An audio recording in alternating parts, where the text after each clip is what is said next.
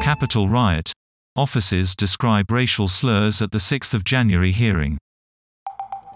Four officers who fought Trump supporters on the sixth of January give evidence at the first day of an inquiry.